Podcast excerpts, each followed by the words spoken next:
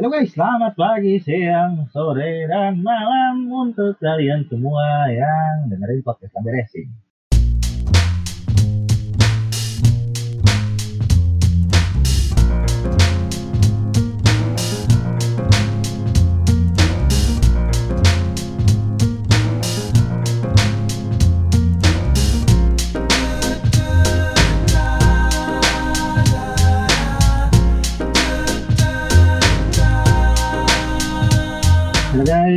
Welcome to Lambe Racing episode ke-48 nih sekarang.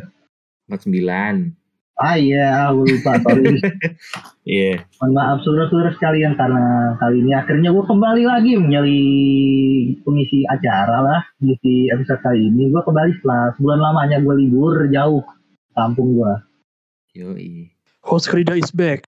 Three days back. Jadi gue pulang kampung bukan mudik karena gue baliknya itu di sebelum tanggal 6 dan sudah dan sudah tanggal 18. Ah, lu mah sama aja. rules Anjrit. Oke.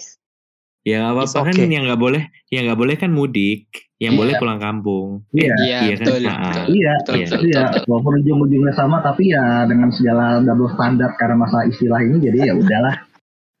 Terserah apa kata yang di atas. Istilah New World Unlock double standard. Ya gitulah. Ya ujung-ujungnya ya terserah apa yang kata yang di atas lah walaupun yang di atas artinya bukan Tuhan ataupun bukan plafon juga apalagi lampu di rumah atau di kamar. Ya udahlah.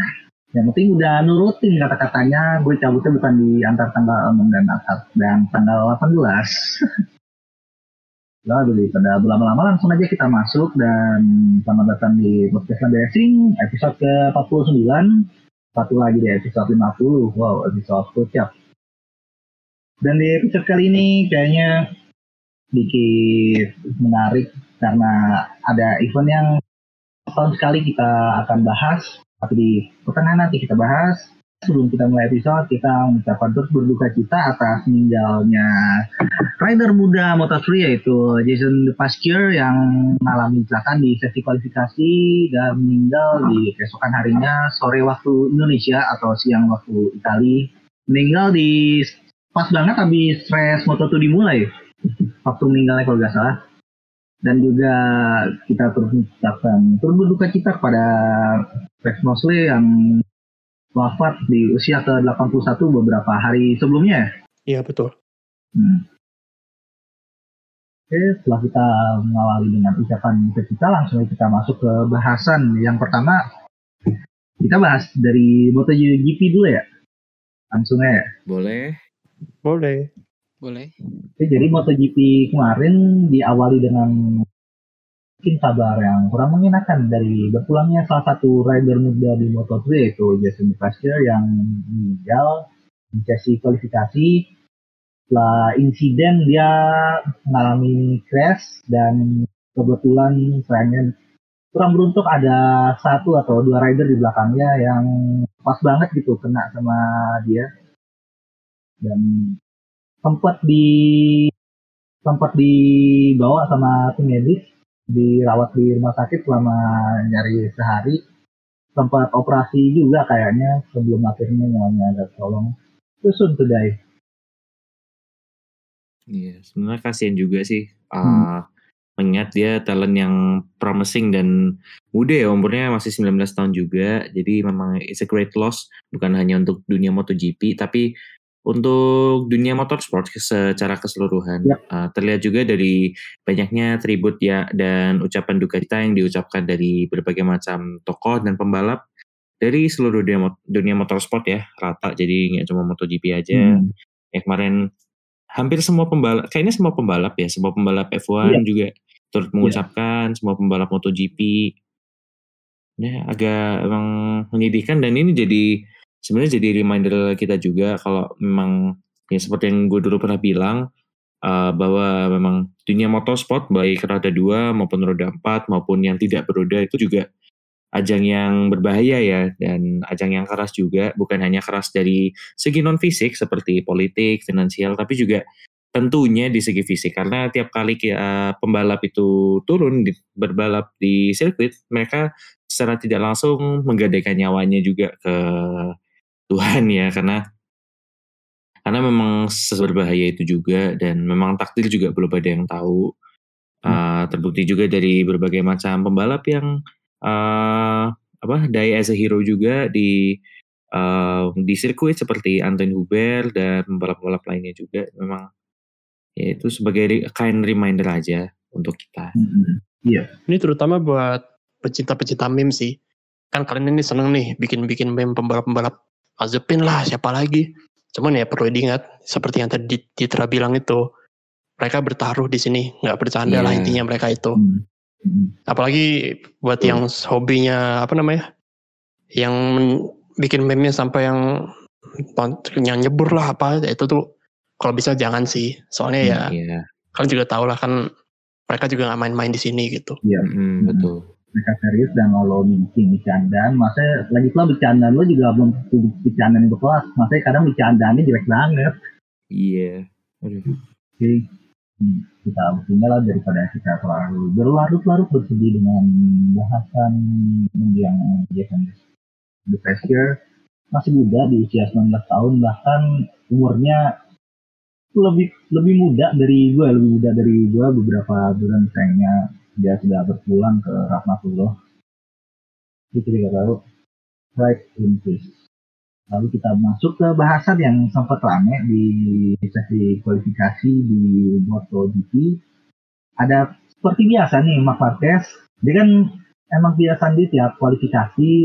Kalau kemarin kan korbannya ada Yuan Mir sekarang bertambah lagi satu korbannya yaitu Maverick Vinales yang dikuntitin sama dia. Benar-benar diikutin sepanjang sesi Q1 sampai Vinalesnya bahkan mengamuk juga nih jadi menurut pandangan kalian tentang permasalahan Maverick Vinales dan Mark Marquez di sesi kualifikasi kemarin kayak gimana? Gue bingung sih. Menurut gue kayak legal-legal aja sih seharusnya. Emang finalis merasa dirugikan banget ya? Kan beda tim. Si Marquez punya hak juga dong harusnya. Iya. Tapi kan di sini permasalahan juga gue dilakuinnya di sesi kualifikasi pertama juga di mana slotnya ada dua dan di situ emang di Mugello ini kan bukan tipikal sirkuit yang menjadi keunggulan Yamaha juga. Mungkin ada sisi agak wajar juga kalau Vinales yang marah. Maksudnya lo diikutin ini gak cuma satu lap tapi bener-bener diikutin habis-habisan kayak John Mir kemarin. Ya karena strategi aja sih kalau menurut gua. Hmm. Meski ya emang begitu adanya, apalagi menurut gua wajar juga karena si apa namanya si Marqueznya bentar bentar gua nggak terkualifikasi Casey gimana sih sebenernya Jadi pas kualifikasi di kualifikasi pertama itu yang sempat rame, Maverick Vinales kan di depan, Mark Marquez di belakang, diikutin terus. Terus mas masuk ke pit lane masih diikutin, ya udah Maverick Vinales mulai ngam-ngam, mulai protes sama Marquez, ya udah di situ mulai terjadi drama. Ya drama kecil seenggaknya. Oh, oke berarti case-nya sama kayak Joan Mir yang waktu itu ya Iya, menurut gua wajar iya, sih menurut Iya. wajar sih soalnya Hmm. dia juga habis cedera kan Marqueznya iya. makanya ya hitung-hitung Hmm. buat sambil belajar juga lah Tapi maksudnya kalau sambil belajar ya kali lo udah juara dunia berapa kali lo masih aja ada konteks belajar ya. Gitu cara mah balik kayak kayak SD mungkin kasar gitu. Tapi aneh juga kalau misalkan lo ngikutin kayak satu lap dua lap oke lah. Tapi kalau sampai strategi ngikutin terus-terusan sampai bahkan masuk pit pun diikutin terus agak aneh juga. Mungkin kalau bawa motor diikutin sama orang lo mungkin pasti ngerasa kesal juga sih anggapannya gitu.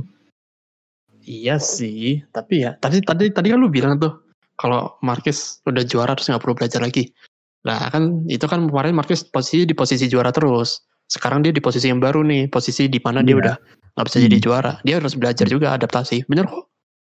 Dan cara dia yang nguntit orang, oke emang ngeselin sih di awal-awal, tapi ya akhirnya orang-orang juga tahu this is the new Marquez. This is how Marquez do when he's not a champion Hmm, gitu. Iya dia dia sudah bermain dari sisi psikologis dia udah main, udah main game sih udah main.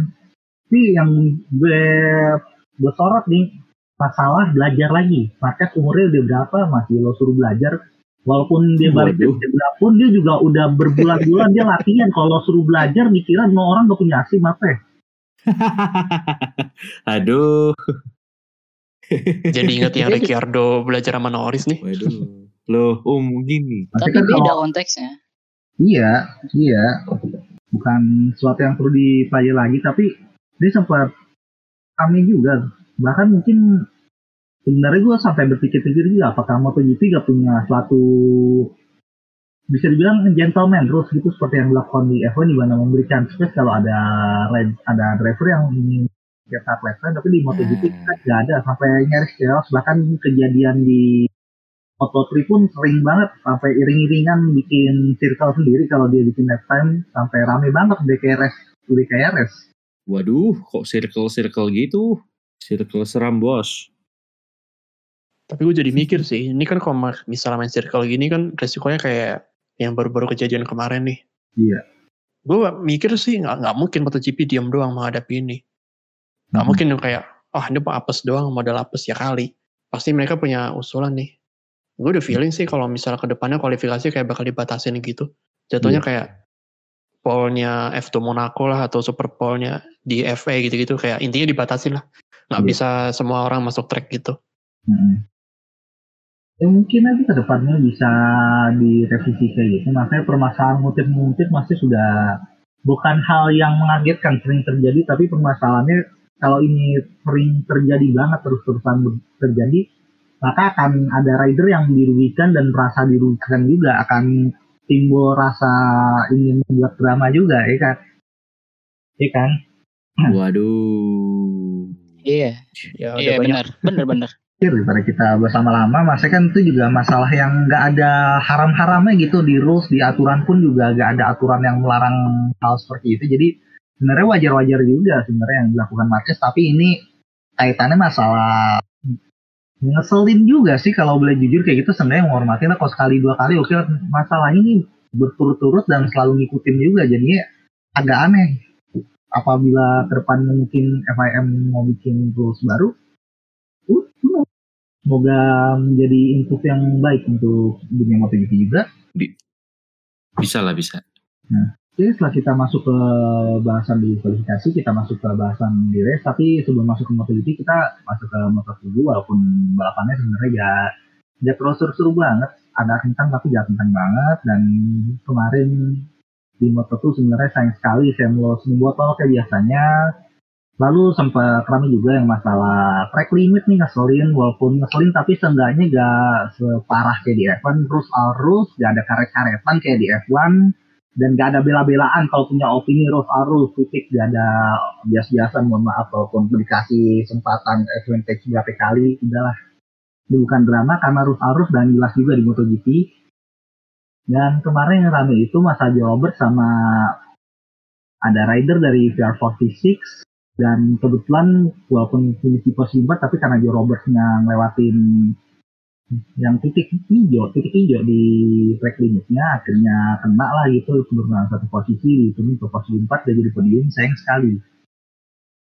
Dan akhirnya si BJT naik ke posisi 3 podium giveaway tapi ya harus harus. Kita masuk ke bahasan balapan yang sempat agak aneh di awal balapan kok bisa-bisanya ada kejadian sodomi gitu dari motornya si Jarko codok si motornya Basan ini nggak si Jarko. Tiba-tiba di lurus ini ini? ini kejadiannya kayak di start pas part kemarin ya Evan part kemarin Mugello pas di start kan sempet rame yang di lurusan juga kejadiannya sama kayak gitu. Tiba-tiba ada yang break check terus belakangnya nabrak.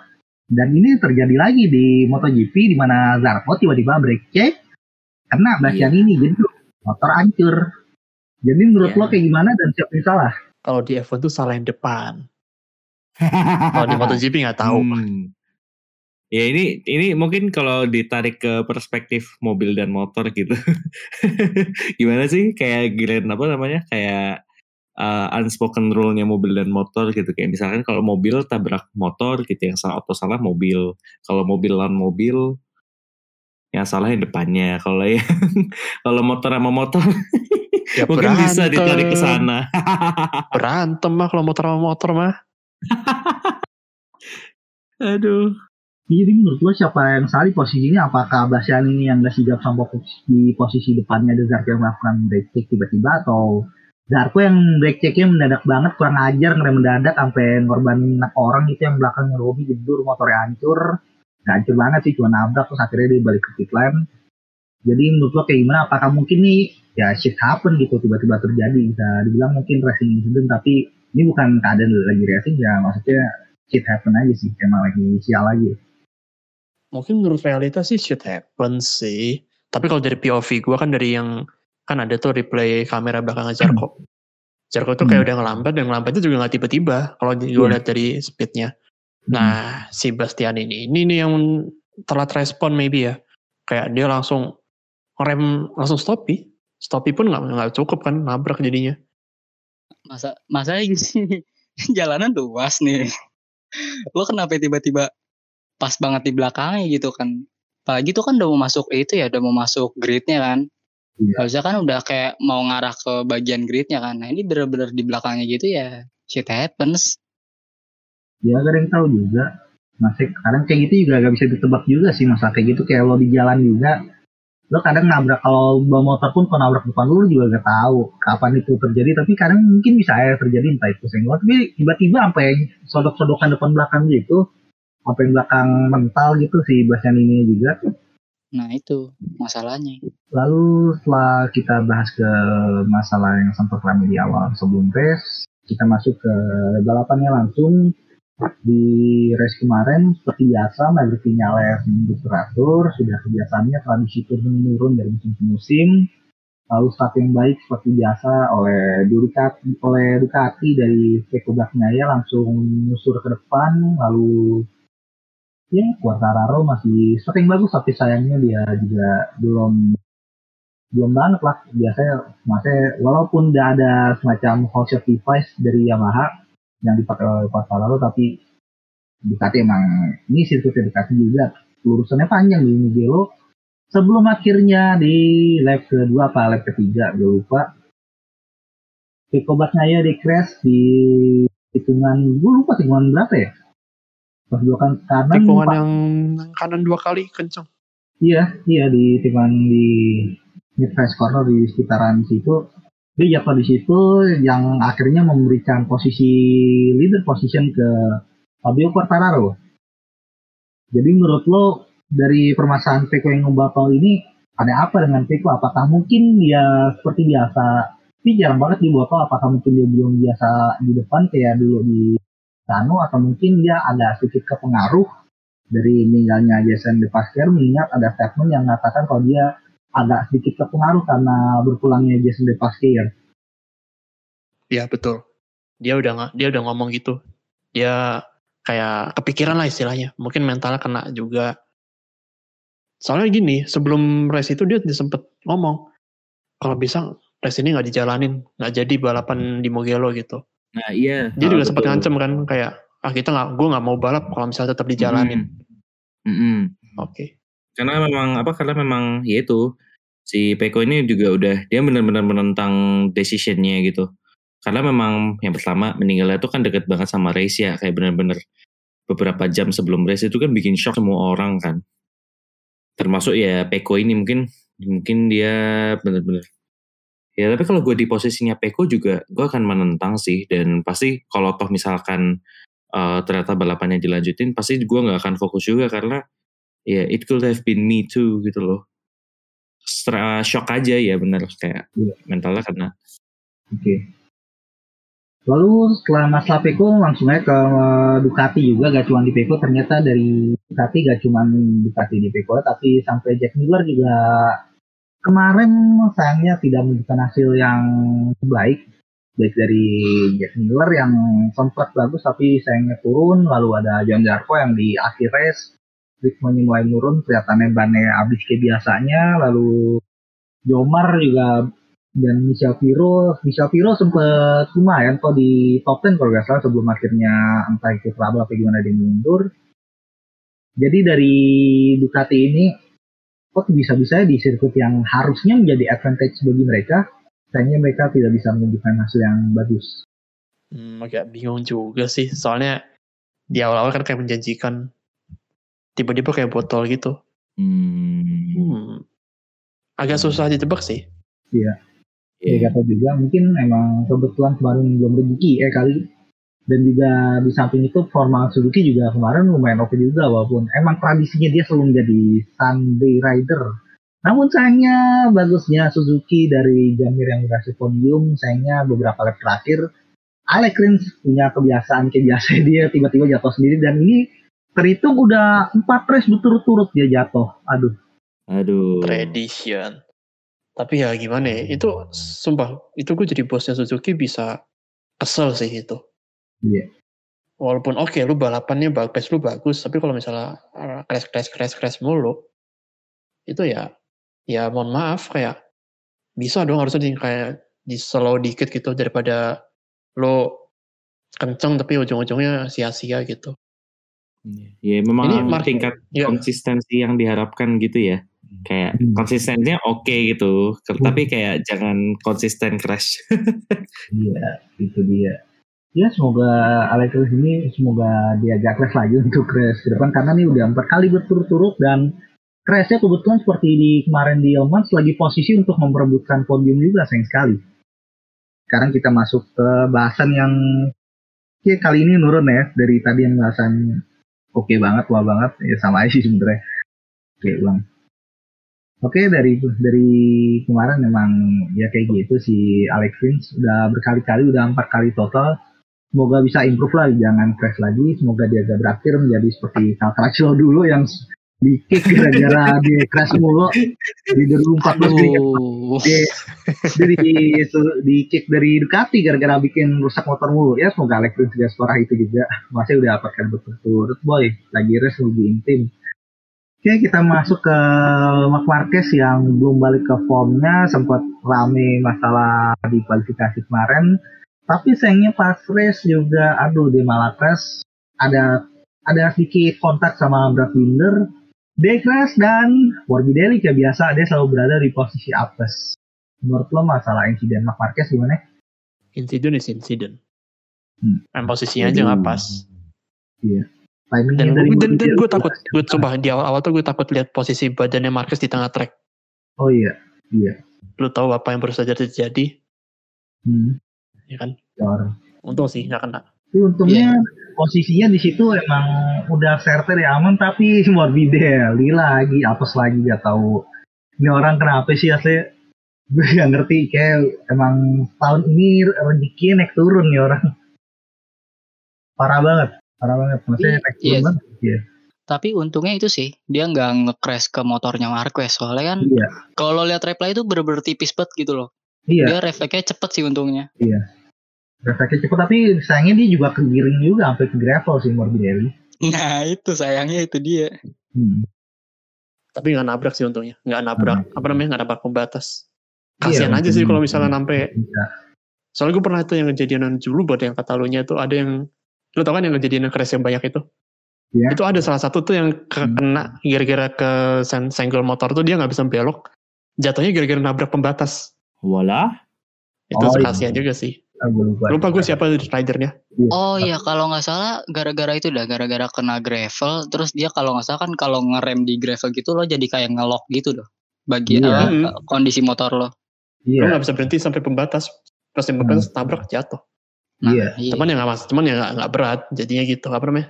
Tetap ringan kerusakannya, masih bisa lanjut lah gitu lah. Iya. Iya emang belum begitu juga dan sama juga sama Rossi yang kemarin menggunakan helm spesial sapi. Tapi di racing juga pasnya kayak sapi. Masuknya Loh, aduh. naik loh. Iya alhamdulillah satu naik, dia. walaupun walaupun naiknya Masuk juga, headline anjir. Ah. Quartararo menang, Rossi naik satu posisi. Buset masuk headline. Anjir. Naik ke satu posisi juga ada tolong dari beberapa rider yang crash juga loh. Tiga tahun lah, emang performanya udah mulai menurun di samping emang fisik yang harus maklum dan faktor usia bahkan ada rumor yang mengatakan dia akan pensiun di akhir musim ini. Ya begitulah Morbidelli di musim ini dengan nasibnya naik turun kadang bagus kadang enggak up and down banget tapi parah banget tuh kan apesnya juga parah banget kacau banget bahkan di race kemarin sampai dia semplak lututnya gara-gara crash kegiring sama Paul Espargaro sekarang dia kegiring lagi kali kali ini sama Marc Marquez dan juga ke gravel lagi aduh lalu setelah kita bahas apasnya Morbidelli kita masuk ke Rossi yang kebetulan Pak di Rossi ini walaupun dengan helm spesialnya helm sapi tapi di race kemarin belum nunjukin hasil yang bagus. Lagi-lagi rumor masalah pensiun pun muncul dengan faktor Ada usia loh juga. hasilnya itu. Aduh. Dengan faktor usianya juga sebenarnya kita harap patung dan juga fisiknya juga di usia seperti itu untuk balap MotoGP sebenarnya patut jatuhin jempol. Tapi dengan munculnya faktor lainnya seperti mungkin motor yang tidak kompetitif dibandingkan yang lain, ya mau gimana lagi tim satelit juga. Dan juga emang dari faktor fisik tuh jauh ngaruh banget faktor umur segala macem. Apakah emang udah tanda-tanda ini mau pensiun atau enggak menurut kalian? Kalau kata netizen tuh nunggu Mandalika. Loh, Iya benar juga ya. Masih kayak dia tiap ada rumor pensiun kayak itu udah gak jadi gak jadi gak jadi kayak itu nungguin banget masih di saat yang sama GP di Indonesia mau diadain tapi tunda tunda tunda juga loh. Ya, covid. Iya. Biasa alasannya gitu. Ya, Eh, tapi tapi- yang terakhir jauh gak sih yang kan ada tuh yang ada video yang perbedaan tahun ini sama tahun lalu gitu. Kayaknya lumayan juga, lumayan signifikan lah buat setahun Hmm. hitungannya. iya. Ya, kita tunggu aja. Setelah kita bahas langsung kita langsung bahas ke pabrikannya dari Yamaha yang lumayan banget. Dari Quartararo sendiri nih jujur udah mantep banget. Sekarang udah improve dibanding tahun kemarin dan mulai konsisten. Konsisten loh musim ini gak kayak kemarin juga. Udah mulai udah mulai menunjukkan hasil yang terbaik juga bagi pabrikan Yamaha carry pabrikan. Jadi menurut lo sendiri Fabio Quartararo apakah nanti di akhir musim akan menjadi juara dunia apa enggak? Semoga tidak ngebotol seperti tahun kemarin. Tahun kemarin Betul. kan dia awal-awal dominate banget kan. Terus lama-lama nggak jelas, nggak tahu motornya, nggak tahu masalah dia sendiri. Terus ya gitulah. Tapi semoga musim ini enggak sih. Pagi kan dia udah naik ke pabrikan. Jadi Hmm. semoga ya tidak ada hal-hal buruk terjadi. Gitu aja sih kalau dari gue. Hmm, dari emang pas nggak menang tuh Quartararo pernah di belakang kayak nggak juga kan? Kelihatan konsisten kalau sekarang dia. Jadi gue udah feeling sih bisa jadi MotoGP ke depannya eh, apa namanya season ini ke depannya mungkin agak boring sedikit tapi setidaknya itu hal bagus lah buat Quartararo kayak tadi Iya. Ata bilang semoga nggak ngebotol gue malah lebih prefer Quartararo konsisten loh lebih eh, lebih prefer MotoGP ngebosanin daripada Quartararo nggak jelas Waduh. Lebih prefer Aduh. MotoGP Aduh. Aduh. daripada tapi bentar tapi bentar konteksnya gini ini konteksnya udah gini kalau lo jagoan lo Quartararo nih. Udah bukan pialuan. Eh, Nah. jangan spoil gitu. Nah, Di sini gue di sini gue belajar. Di sini gue belajar kalau MotoGP itu nggak Mark Marquez doang, tapi Iya. semuanya. Wires S1. Waduh. gini gini Eh. gini gini gini gini Eh, gini eh, gini gini enggak enggak gue gue kontra gue kontra masanya tahun kemarin udah tanpa Marquez pak itu udah jelas seru pak jadi mendingan Quartararo ada ada apa ya gesekan gesekan gitu lah jadi biar biar lebih seru itu pagi kan Quartararo riding style riding stylenya kayak Lorenzo kan kalau Ya. dia di depan depan aja sendirian bikin bosen gitu Bener sih, ya bener bener bener. Sebenarnya gini kalau kalau menurut gue sih eh kalau misalkan Quartararo dia memang punya kans besar gitu untuk Jurdun musim ini. Cuman ya gue harapnya di tengah perjalanannya menjadi Jurdun tuh banyak obstacle yang dihadapin gitu. Jadi kita sebagai Nah. penonton kita sebagai penonton tuh tidak merasa bosan dan merasa entertain terutama dengan Iya. karakteristik MotoGP yang balapannya memang banyak track action dan tergolong lebih seru daripada balapan empat rodanya iya betul gitu ya. Maksudnya kayak So, kayak kita sebagai penonton itu mengharapkan unpredictability dari setiap ajang MotoGP gitu loh. Jadi ya kalau misalkan Fabio Quartararo bisa juara dunia musim ini, gue bilang bisa gitu. Tapi ya gue harap Bisa. dalam prosesnya itu ada obstacle yang menghadang gitu, ngerti gak sih? Kayak Oh iya, ada challenge dari Nah, itu Ducati, dari ya dari Ducati. Mungkin dia ngebotol sempat ngebotol gitu. Kemudian dia tiba-tiba epic comeback di belakang. Who knows gitu. Yang penting kita ada uh, kita entertain gitu loh. Kalau dari Hmm. gue ya masih juga musim ini selalu race sejak Qatar kemarin berakhir ujung-ujungnya Fabio Quartararo ujung-ujungnya Yamaha lagi. Ya kayak gitulah. Ya intinya semoga improve juga dan ngasih lebih baik ada di Quartararo mengingat skill yang bagus dan potensi yang besar. Dan juga dengan result seperti ini juga menunjukkan potensi mungkin di akhir musim nanti Quartararo akan keluar menjadi juara dunia walaupun teammate-nya sayang sekali nggak ada Vinales angot-angotan kayak biasanya Mr. Saturday ini. Ya Presnya apa sih? Kayak ini orang pakai mundur terakhir resultnya juga Aduh. di bawah kualifikasi tiba-tiba. Tapi kemarin juga untungnya masih masuk top 10 ke 8 alhamdulillah. Tapi patut dilihat juga dari formanya dia kalau dibandingin sama teammate-nya seolah kayak ini orang aduh shoot the better lah kalau menurut dia kalau menurut lu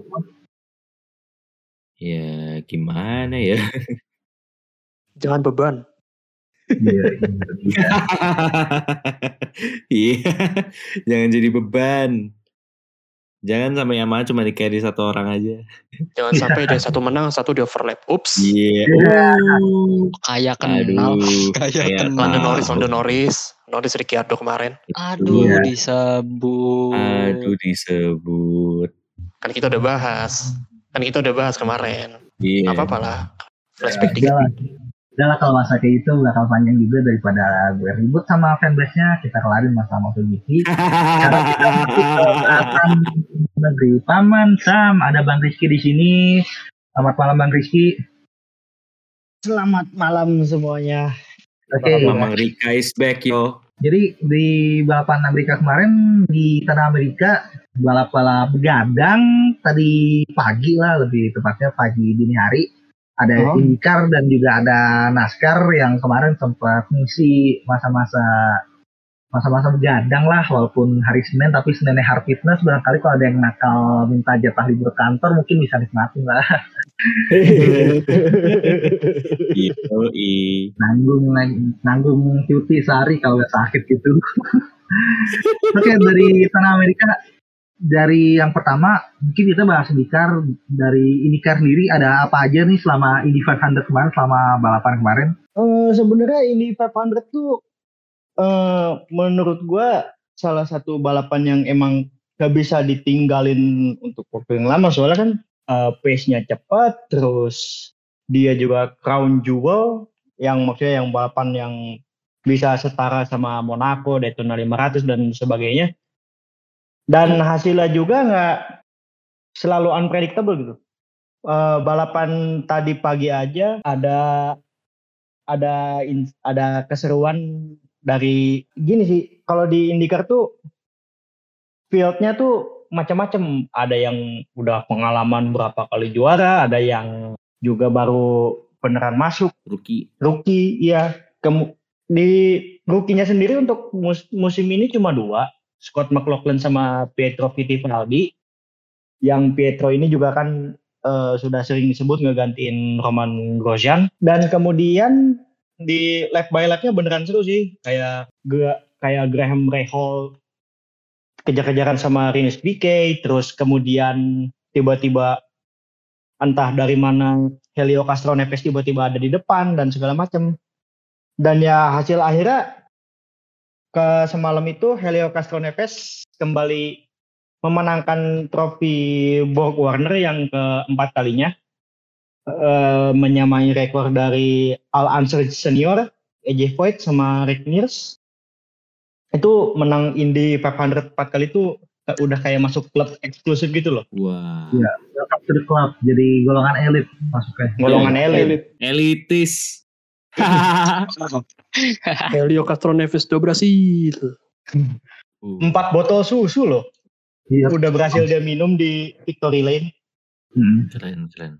Botol dan kemarin juga susunya dia langsung kayak dua susu yang berbeda gak sih kalau nggak salah ya? Iya dua susu yang berbeda. Eh, Oh, satu iya? susu satu susu yang dia pesan sebelum balap dan satu lagi kayaknya disiapin khusus susu strawberry mengingat dia eh, baju balapnya warna pink ya berkat Oh. sponsornya di Meyershank Racing. Hmm. Tapi secara overall balapannya menurut gua emang nggak bisa ditinggalin gitu aja sih karena Young Guns melawan tua-tua keladi ya. Per- Hmm. Perlu diingat Helio Castro Neves itu 46. umurnya tidak lagi muda, 46 tahun. Iya, 46. Eh, yang perlu gua catat di sini kalau Indy 500 itu ada satu kejadian agak agak unik sih sebenarnya berhubungan dengan baut. Jadi Aduh. berhubungan dengan baut ini ada Graham Rahal yang lagi pit terus ternyata baut kiri belakangnya itu gak kepasang beda sama beda sama yang di Monaco kemarin kalau Monaco iya. kemarin kan Oh, Valtteri Bottas kanan depannya macet kalau Iya. ini kiri depannya gak kepasang waduh. Iya. jadi pas dia exit pit sadar bannya copot nabrak tembok kemudian waktu itu yang lagi leading di depannya itu ada siapa ya Linus Piquet sama sama Conor sama sama Conor Daly Conor Daly ya Conor Daly. Conor Daly itu ban kirinya Rehol mental ken terima kasih juga untuk Aeroscreen karena mentalan bannya itu nggak kena kepala Oh iya. cautionnya juga di Indy 500 ini dikit sih, cuma ada beberapa yang harus ada catatan di sini. Yang membuat caution itu ada Stephen Wilson yang spin di pit entry sama tadi Graham Rahal yang bannya lepas. Iya. Sisanya balapan berjalan dengan lancar dan di lap-lap akhir menurut gue ini kuncinya sih. Soalnya Penske yang tim Penske yang butut banget di bala di kualifikasi tiba-tiba ada Simon Pageno yang entah dari mana gitu tiba-tiba ada di posisi top 5 dan ketika Howard PK sama eh, maaf ketika Castro Neves Palo sama Howard lagi kejar-kejaran tiba-tiba dari belakang Pageno mengintai dan akhirnya meraih posisi ketiga dari Toto Howard di posisi ketiga Castro Neves sendiri winning move-nya itu ada di lap 199 ketika dia mengovertake Alex Palou di turn 1. Oh iya itu gue mau tanya deh, kenapa ya kok? Kan kalau gue lihat triple A-nya tuh kayak apa ya? Kayak kira-kira pal kayak Palo tuh kira kayak melambat gitu loh. Terus kayak Castro Neves tuh kayak punya grip sama punya momentum yang lebih gede itu kenapa ya bang? Itu sih sebenarnya mainan di strategi pit sih kalau menurut gua kayak Oh, siapa yang golong, siapa yang undercut itu pengaruh pengaruhnya gede kalau di di balap-balap oval kayak gitu. oh oke oke oke. Dari tire wear sama fuel usage juga juga berpengaruh sih. Iya. Yang yang gue lihat kebanyakan kalau yang pit window-nya itu ada di 30 30 sampai 35 lap sekali kan. Itu pit window-nya emang agak panjang jadi pembalap juga bisa lebih leluasa untuk mikirin strategi karena Indy 500 itu strateginya bisa macam-macam gitu. Kadang Iya. kadang satu satunya golong, kadang satunya undercut atau satunya lagi bisa tiba-tiba overcut kita kan nggak tahu kalau di Indy 500 karena kan itunya juga take-nya juga gede gitu Maksudnya kan juga emang balapan kayak gini kan juga dari segi fuel usage sama tire usage-nya itu kan gede banget. Maksudnya lo muter mobil di atas 300 km per jam, muter-muter terus sama belasan lap juga itu aja udah boros banget. Bahkan mungkin kalau F1 masuk di situ pun bahkan refill bahkan dipakai juga. Iya. Apalagi ritmenya kencang banget gak sih? Fun fact, gue kan sempet nonton ya. Nah, terus gue ke ke warung kan beli beli cemilan lah biasa malam-malam. Nah, nah, nah gini. Jadi sebelum jadi pas iklan gue beli. Nah pas baliknya itu baru mulai bentar iklan lagi. Gila gak cepet banget gak sih? Kayak bener-bener ritmenya bener-bener cepet banget gitu. Apalagi ini bulat doang kan. Lu itu nggak itu pas lu keluar sama pas lu balik lagi tuh udah lap berapa sama lap berapanya? Nah itu gue lupa masalahnya. pokoknya kalau ritmenya Indy 500 itu lebih kenceng Iya. Iya. Tiba-tiba udah cepet pit- tiba-tiba udah pit window lah tiba-tiba ada yang caution lah segala macam Satu lapnya berapa menit sih? 50 detik kan? kurang Kurang kan? Kalau? Indy 500 itu kalau mobil IndyCar itu di Indy Oval tuh bisa setengah menit kurang. Beda sama NASCAR Cup yang satu lapnya tuh bisa semenit kurang gitu. Ini gue juga mau nyinggung sedikit soal Ganassi ya. Selain Alex. Palou yang selain Alex Palou yang P2 di sini posisi posisinya sih agak bermacam-macam ya si Scott Dixon yang apa namanya yang digadang-gadang wah dia ke position dia akan menguasai Indy 500 ternyata dia karena problem eh, karena sempat habis bensin di caution pertama kemudian sempat beberapa problem lainnya menyebabkan dia ada finish di urutan ke-17 sedangkan Penske sendiri performanya yang tadi sempat gue bilang ancur-ancuran yang nyodok ke atas ada Simon Pageno tidak begitu beruntung juga di pembalap-pembalap lainnya.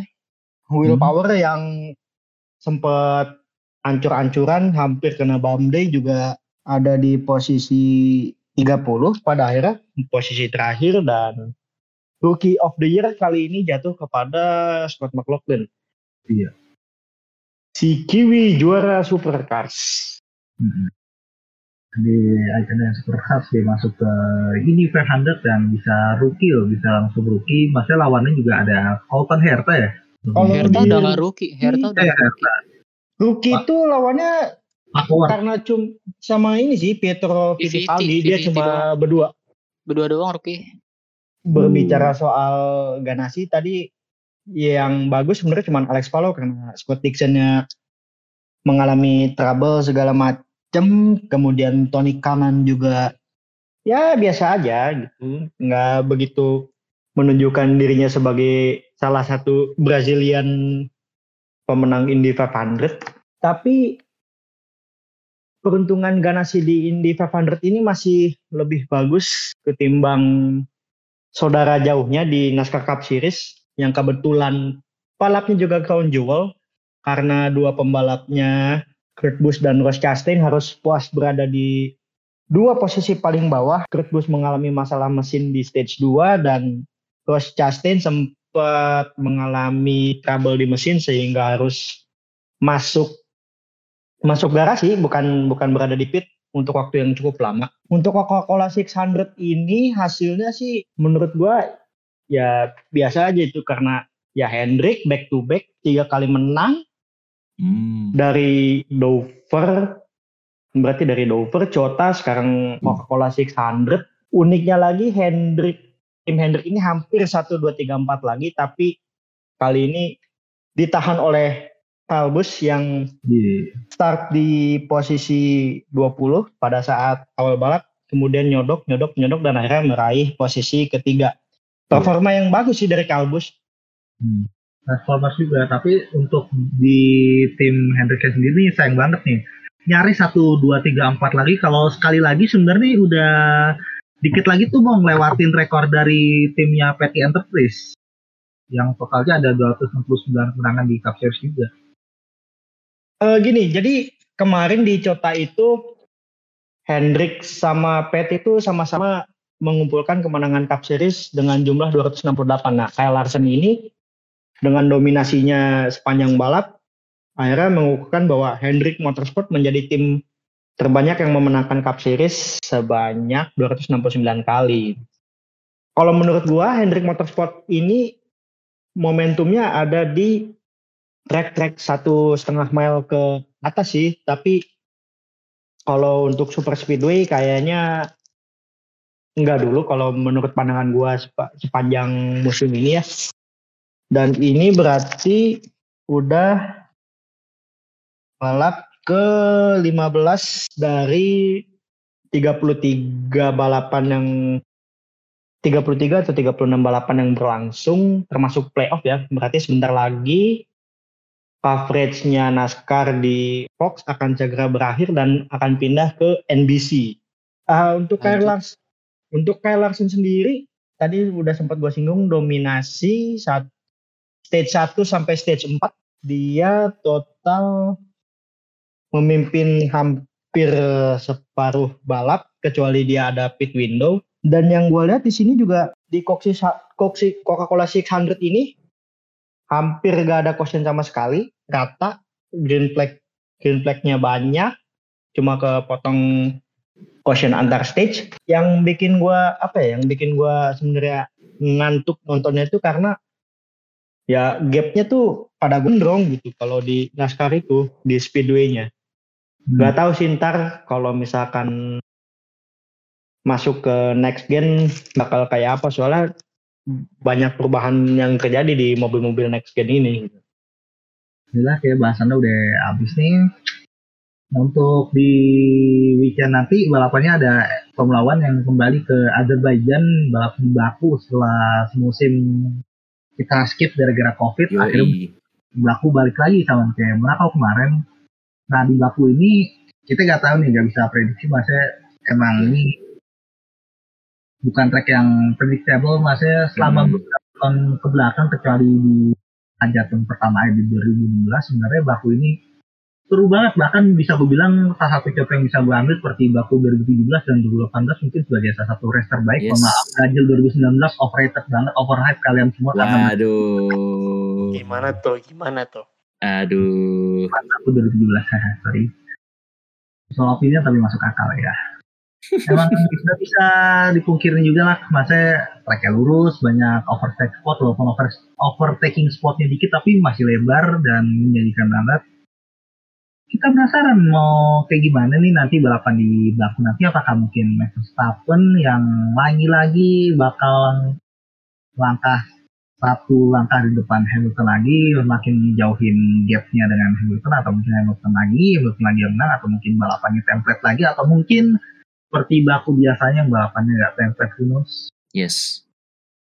Template-nya Baku adalah balapan unpredictable. Anjay. Iya, masa yang predictable ini pun kita nggak tahu ada kejadian apa aja di Ya. depan. Yoi. Oke, sudah cukup lah sampai sini. Dan juga untuk Tech Suite di ajang Amerika ada IndyCar yang balap di Detroit dan juga ada NASCAR yang kali ini di road course di Sonoma. Jadi di Sonoma sama di Detroit ini untuk untuk nanti di akhir pekan nanti bukan akhir pekan masuknya di minggu depan gak sih soalnya kan balapannya kan Balapannya hari Senin, Pak. dari Bang Rizky ada nggak? Senin pagi seperti biasa. Senin pagi. depan. Minggu depan, bener. Apakah ada preview dari Bang Rizky? Gue belum bisa ngasih kabar apa-apa sih dari dua ajang ini soalnya kan kalau di road course sendiri emang NASCAR suka unpredictable dan kebetulan Sonoma ini di California ini yang di daerahnya tuh emang tidak tidak banyak hujan, tidak seperti Kota minggu lalu ya.